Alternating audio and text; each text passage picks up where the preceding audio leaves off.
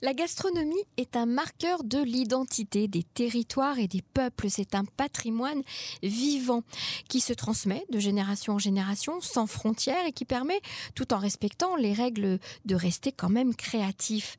Le patrimoine culinaire, c'est aussi une nostalgie d'un monde perdu, souvent de parents qui nous ont euh, quittés. La cuisine juive est internationale et elle n'a rien à envier aux grandes cuisines du monde. Nous allons euh, faire un petit tour justement euh, des différents pays où les communautés juives se sont installées et ont créé leur propre cuisine avec Félix Pérez, qui est historien euh, des religions, anthropologue de la cuisine. Bonsoir Félix. Bonsoir, euh, bravo à votre émission. Merci Félix. Alors, euh, on va faire une petite série ensemble euh, d'émissions. On va faire un petit tour du monde. On va passer tout d'abord par l'Afrique du Nord. On va aller ensuite en, Europe centrale et puis on ira dans les Balkans, en Italie, au Moyen-Orient. Enfin, on va faire un petit tour du monde, bien que les frontières en ce moment soient fermées. Justement, ça va nous faire un petit peu voyager. Alors, je vous propose de démarrer par une région qu'on connaît bien tous les deux, puisqu'il s'agit de la Tunisie, mais également de la Libye. Alors quel rapport la communauté juive a entretenu euh, avec, euh, avec la cuisine locale? Est-ce qu'il y a des différences entre la cuisine arabe tunisienne ou libyenne et la cuisine juive tunisienne ou la cuisine juive libyenne tripolitaine? Alors, si vous me permettez une petite introduction euh, pour toute la série, euh, ce qui m'a donné envie de, de, répondre positivement à votre appel, c'est cette, euh, cette ancienne de Manitou qui disait toujours que, à la place des tribus perdues, puisqu'elles sont perdues depuis l'exil, on distinguait les Juifs non pas par les tribus maintenant depuis 2000 ans, mais par leur pays d'origine. Mhm. Et il rajoutait avec leurs coutumes religieuses spécifiques de, de leur pays d'origine et leurs coutumes culinaires justement. Et c'était très important. Et il disait, le fait de ramener tout ça en Israël fera d'Israël le creuset mondial de ses cultures, un endroit unique. Et euh, c'est une des missions fantastiques d'Israël, ça va être le creuset mondial des cultures et des cuisines. Et à la différence des cuisines nationales françaises, etc., les cuisines juives, c'est pas la cuisine juive, c'est les cuisines juives, comme on va le voir dans votre série d'émissions, elles sont le creuset des cuisines du monde entier, parce qu'elles sont influencées par tous ces pays-là, par les cuisines de tous ces pays. Alors pour la Tunisie, pour répondre à votre question, les musulmans et les juifs. Alors moi j'anime un, groupe Facebook de cuisine tunisienne, spécifiquement de cuisine tunisienne, depuis 7 mhm. ans, avec plus de 250 recettes, très très actif. Euh, la, seule contrainte qu'on a mis à ce groupe, d'abord il est euh, multiconfessionnel, mais la seule contrainte c'est de respecter les règles religieuses des musulmans, des juifs et des chrétiens. Alors les chrétiens ils en ont pas, ça c'est facile, mais les juifs et les musulmans ils en ont. Et ces règles religieuses sont ce qui fait le point, un, des points communs et des différences entre ces, ces cuisines. Alors, déjà le point commun, c'est qu'on mange pas de porc dans les deux religions. Ça c'est tabou complètement, encore plus chez les musulmans que chez nous. On n'y touche même pas. Donc ça, euh, on risque pas d'avoir du jambon dans une recette tunisienne, donc juive ou musulmane. D'accord mhm. Donc ça, c'est les points, communs clairs. Maintenant, la différence. Alors, le halal et le kasher, ça se ressemble. Disons que ce qui est kasher serait halal. Ce qui est halal n'est pas kasher, mais ce qui est kasher est halal. Mhm. Bon, mais c'est une différence d'abattage, c'est assez, assez marginal. Euh, disons, une viande, c'est une viande. Elle peut être kasher ou halal, mais dans la recette, on ne voit pas trop. Par contre, les musulmans, ils mangent pas mal, assez souvent, les Tunisiens, les Marocains beaucoup plus, mais les Tunisiens, du lait de la viande. Ils mangent des fois du fromage avec la viande, etc.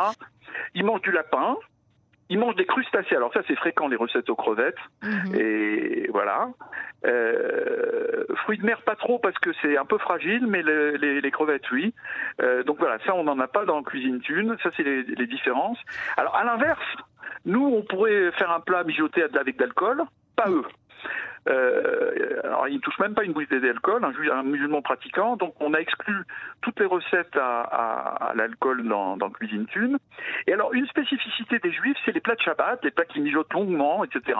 Mhm. les musulmans, ils ont pas ça, un plat qu'on laisse sur une plaque pendant, pendant des heures et des heures, toute une journée même. Mhm. Alors maintenant, les, les, points communs, c'est aussi les noms. Euh, il y a des différences sur les noms, c'est amusant.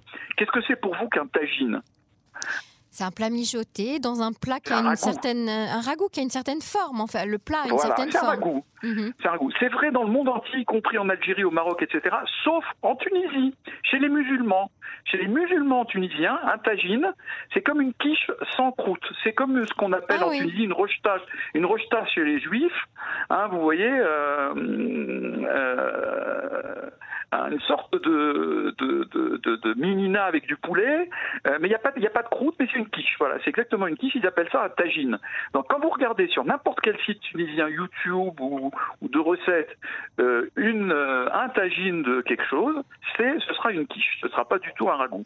Alors qu'au Maroc, en Algérie et en cuisine juive tunisienne, oui. Alors un point commun, par exemple, c'est le nom. Il y a certains noms qui sont très communs.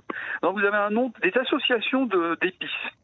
Par exemple, vous avez dans, en, arabe, en judéo-arabe et en arabe le psaloumannouche. Euh, vous voyez ça dans beaucoup de vidéos. Le psaloumannouche, c'est oignon persil, c'est toujours mélangé. Oignon persil, on fait psaloumannouche mélangé. Mhm. On fait chebekousbourg. Alors chebekousbourg, c'est un truc mélangé aussi chez les musulmans et chez les juifs. Coriandre à net, c'est original de toujours mélanger le coriandre avec la nette, mhm. en frais. Hein. Mhm. Voilà. Alors voilà les points communs, les, petites anecdotes comme ça euh, sur ces. Alors il y a des plats spécifiques euh, à la cuisine juive tunisienne, et puis ce sont des plats qui ont des origines qui sont arrivés peut-être d'Afrique. Hein. par exemple, euh, on, pense à la mlouria, qui est un plat très particulier avec une poudre verte qui vient d'Afrique. Alors la mouria vient d'Afrique, une poudre verte en Tunisie. Alors attention, la mouria tunisienne c'est bon, mais la mouria égyptienne, c'est pas bon. Je vais vous expliquer pourquoi, de l'air mhm. caricatural. Mhm. Euh, les Tunisiens, ils ont justement cette poudre verte euh, qui a un petit goût anisé comme ça, euh, qu'on fait cuire, on rajoute un petit peu de menthe, on fait cuire extrêmement longtemps, presque 6 heures, pour que ce soit bon, mhm. et c'est très bon. la mouria égyptienne, c'est des feuilles, les mêmes feuilles, mais qui sont pas mises en poudre, qu'on cuit très longuement dans, un, dans une sorte de, de, bouillon avec de la viande, et ça donne un goût très amer. Alors les, les Égyptiens aiment ça. Voilà voilà. Donc c'est pas les mêmes recettes. Alors, je vais vous dire, les Tunisiens, les Juifs tunisiens, ils aiment bien la Euh, il y en a qui l'aiment bien et qui la vénèrent comme moi, mais euh, dans mon palmarès, dans le palmarès de Cuisine Thune, qui est un palmarès très très représentatif, elle arrive, vous savez à quel rang? Au deuxième On parle beaucoup de la mouria. Euh, non, 40e. Ah d'accord. je me suis Le premier plat, c'est l'abkaïla. Voilà. Alors l'abkaïla, euh, c'est un plat très intéressant. Bon, c'est un plat de ah, fête, hein. c'est un plat festif euh, pour les, grandes fêtes juives de l'année, mais également le, voilà. mais également les mariages, les brit mila, etc. Absolument. C'est le plat de fête par excellence. C'est le hein. plat de fête, voilà. Et c'est un plat dont on parle dans le texte du Talmud. Dans les textes du Talmud. Alors ça s'appelle silka en araméen. C'est pour épinard alors, on faisait des épinards. Alors, je vais vous citer quelques très rapidement. Dans Vrachot, euh, on nous parle de, de, 39, on nous dit que c'est des petits morceaux, on faisait des petits morceaux, que c'était bon pour la santé. Et alors Rachid, il était cuisinier avant l'heure, il dit que ces petits morceaux étaient frits. Exactement comme dans la dans là, on fait frire mhm. des épinards pendant des heures et des heures. Mhm. Dans le Talmud Orayot et Kilaïm, on nous dit qu'on cuisait ces, épinards avec des haricots. Tiens, tiens, comme dans l'Apkaïla. Mm L'Apkaïla est faite euh, épinards haricots. Ils savaient ça avant l'heure, Orayot et Kilaïm. Ça a été écrit en 300-500, vous voyez. Mhm. Dans Shabbat et Ketubot, on nous dit que l'Apkaïla, c'est un plat du Shabbat, c'est le signe du Shabbat et des fêtes, et que c'est bon pour la santé. Mhm. Et dans Pessarim, on nous dit que c'est servi le soir de Pessah. Euh, et donc, on, a déjà dans le Talmud euh, des signes de ces plats d'épinards. Alors, on ne nous décrit pas que c'est frit pendant des heures, des heures. Sauf Rachid qui nous dit que c'est frit, d'autres qui nous disent qu'il y a des haricots. Donc, on commence à avoir des, des, esquisses de recettes ici, mhm. mais on n'en sait pas plus. Voilà. Alors, il y a des influences, on disait tout à l'heure, des influences euh, de la population locale, hein, des, autochtones. par exemple, pour la harissa, est-ce que c'est typiquement euh, de la cuisine juive tunisienne ou est-ce que ça vient euh, de, du local?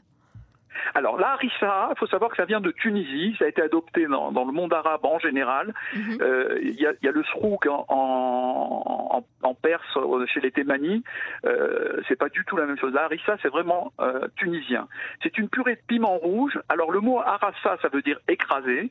Donc harissa, ça veut dire écraser parce qu'on mhm. écrase. On fait une purée de piments rouges piquants, des piments piquants. Mhm. Hein. C'est né au XVIe siècle en Tunisie.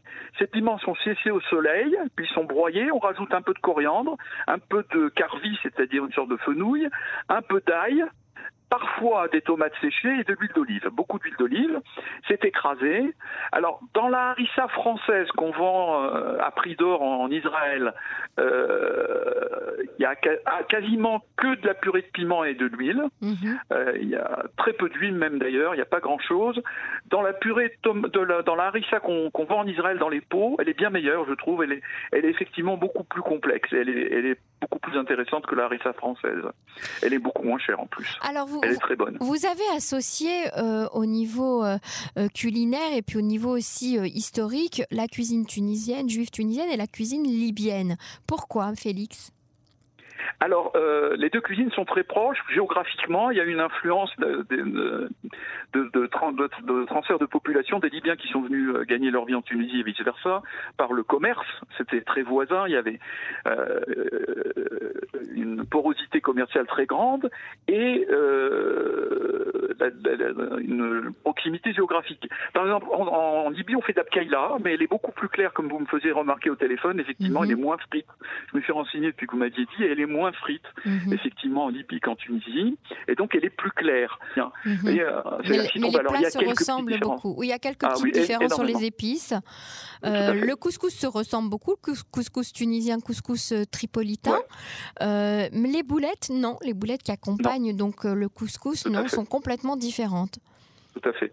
Il y a des différences. Enfin, il y a quand même beaucoup de points communs et, et voilà, la existe aussi. Elle n'est pas exactement la même, etc., etc.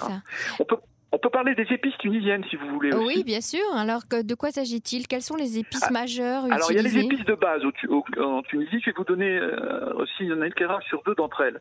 Le cumin, vous connaissez, épice mhm. de base. Mhm. Euh, moins qu'au Maroc. Hein. Euh, la coriandre, alors en, ça s'appelle kousbour ou kousbara. En poudre et, frais. Voilà, les deux. Le carvi. Alors, le carvi, c'est une sorte d'épice de, de fenouil, d'épices très anisées. Karouya, en arabe. Euh, le persil, de la menthe, on trouve aussi. Euh, alors on a le table. Alors le table, quel mystère, qu'est-ce que c'est le table? Ah, dans les recettes, vous avez table. Ah. Euh, c'est 60, 60 coriandre, 15 carvi, ou fenouil si on n'a pas de carvi, donc 60 coriandre, 15 fenouil, 10 ail en poudre, et le reste, des petites choses. Donc c'est un mélange en fait le table. C'est un mélange le table. Comme le curry est un mélange, le table est un mélange. Et le Sauf que les curry, les currys sont des mélanges euh, euh, un peu variés d'un pays à l'autre, alors que le table est un est un très codifié, voilà. C'est ça. Et le ras el hanout, c'est pas le ras el hanout. Alors c'est pas vraiment tunisien, c'est un mélange de quatre épices. Ça s'appelle le quatre épices. Mhm. C'est pas tunisien. Hein. Faut croire. Euh, alors des fois vous trouvez ça dans les. Alors par contre il y a des il y a des, épices tunisiennes qui ont un nom comme en hébreu. Par exemple le piment c'est felfel, pilpel en hébreu. Mhm. La rose c'est très tunisien la rose, c'est chouche. Chouchouard, comme Chouchana en hébreu. Mhm. Vous voyez, Karvi, Karouya. Euh, alors, euh, par exemple, la net, c'est Shupt, voilà, il faut connaître. Et le Zaatar, alors qu'est-ce que c'est le Zaatar? Tout le monde connaît euh, Zaatar. si, parce que c'est le temps. Alors on ne sait pas parce qu'on connaît Zaatar en l'épice, mais c'est du thym en fait. Voilà. Mhm, c'est du thym sec. sec. Euh, alors la cuisine juive tunisienne, euh, donc elle s'est exportée avec euh, l'exode des juifs de Tunisie ou, de Libye vers la France beaucoup. Et on a vu hein, une profusion de restaurants tunisiens. Ah bah, ce sont les seuls restaurants juifs en France, hein, quasiment. Il y a eu, je vais vous dire, de cuisine juive, il y a des, restos, des pizzerias juives, mais de cuisine juive, qu'est-ce qu'il y a eu? Il y a eu des, quelques restaurants ashkénazes qui ont vite disparu, mhm. mais on a eu exceptionnellement un restaurant marocain ou deux, et algérien zéro, et profusion de restaurants tunisiens. C'est ça. Et en Israël, par contre, c'est un peu l'inverse. On va dire que la cuisine juive tunisienne a disparu un petit peu. Euh, ah non, je ne vous laisserai pas dire ça parce qu'il faut pas oublier Natania quand même. Euh, Natania et, Ashdod. Hein. Euh, Natania et Ashdod, il y a beaucoup de restaurants tunisiens quand même. Ah, donc on à Natania, il y a profusion. À Bercheva aussi, je crois, non? Ah, je ne connais pas là. À Bercheva, et je crois aussi que dans le marché de Ramleh, eh bien, on peut euh, se régaler de certains plats tunisiens et puis surtout des célèbres fricassés et sandwichs tunisiens. Ah oui. Alors je voudrais quand même dire sur la cuisine tunisienne, c'est le creuset de quatre, euh, de quatre euh, cultures D'abord, il ne faut pas oublier Djerba, parce que les Juifs de Djerba sont là depuis l'exil. Mhm. Donc eux, ils ont leur cuisine à eux, qui est très particulière, très piquante, avec des plats à eux, qu'on peut avoir. Moi, j'ai une mérouténette, c'est-à-dire la, la belle-mère de ma fille, qui est djerbienne. Je, je ne reconnais rien dans ces plats. C'est des- des- vraiment des cuisines à eux. J'en ai très peu sur Cuisine des, des plats djerbiens. Mhm. Euh, C'était très local. Après, il y a la cuisine de Tunisie classique, depuis euh, euh, les premiers juifs de Tunisie, euh, c'est-à-dire les années 100, 200, etc., Mhm. qui ont fait leur propre cuisine. Sont arrivés dans les années 1800-1900 les juifs livournais, qui ont amené avec eux euh, des plats comme les palpitones, des rouleaux de viande euh, farcis aux œufs, la Mhm. caponata, etc., Mhm. etc. Je pourrais vous en parler plus tard quand on fera la cuisine juive italienne. Mhm. Et puis ensuite, la Tunisie a absorbé les cuisines juives d'Italie avec les pizzas et les cuisines juives d'autres pays euh, pendant 50, 60 ans. Quand j'ai mis une fois une recette de pizza euh, sur mon site, on m'a dit oh là là, mais c'est pas une recette tunisienne, vous n'exigez que des recettes tunisiennes.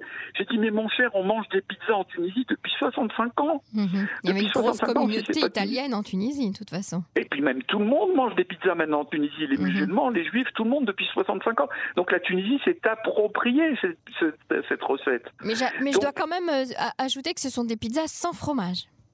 Ah, sans fromage et puis la pâte extrêmement épaisse. C'est pas Mhm. des pizzas. euh, Ce sont des pizzas aux anchois, aux olives, au thon, mais sans voilà, fromage. c'est des pizzas ce qu'on appelle siciliennes, sans fromage, avec des pâtes extrêmement épaisses. Voilà. Mhm, Très bien. Ça n'a rien à voir avec absolument. Vous Eh bien, avez raison. Félix, vous nous avez donné, euh, vous nous avez donné envie déjà de goûter à, à- à tous ces plats. Alors, on a commencé par la Tunisie et la Libye, et puis la prochaine fois, eh bien, euh, nous partirons peut-être au Maroc. Euh, J'aurais fait pour changer un petit peu, se dépayser le monde ashkénaze, si ça vous dit, je sais pas. D'accord. Alors, on fera la, la cuisine juive ashkénaze la prochaine fois, avec plaisir. ça, ça va nous dépayser complètement. Hein. Très bien. Merci, Félix Pérez. En tout cas, à très bientôt. Écoutez, merci à vous pour votre initiative et en espérant que vos auditeurs euh, se mettront maintenant au fourneau.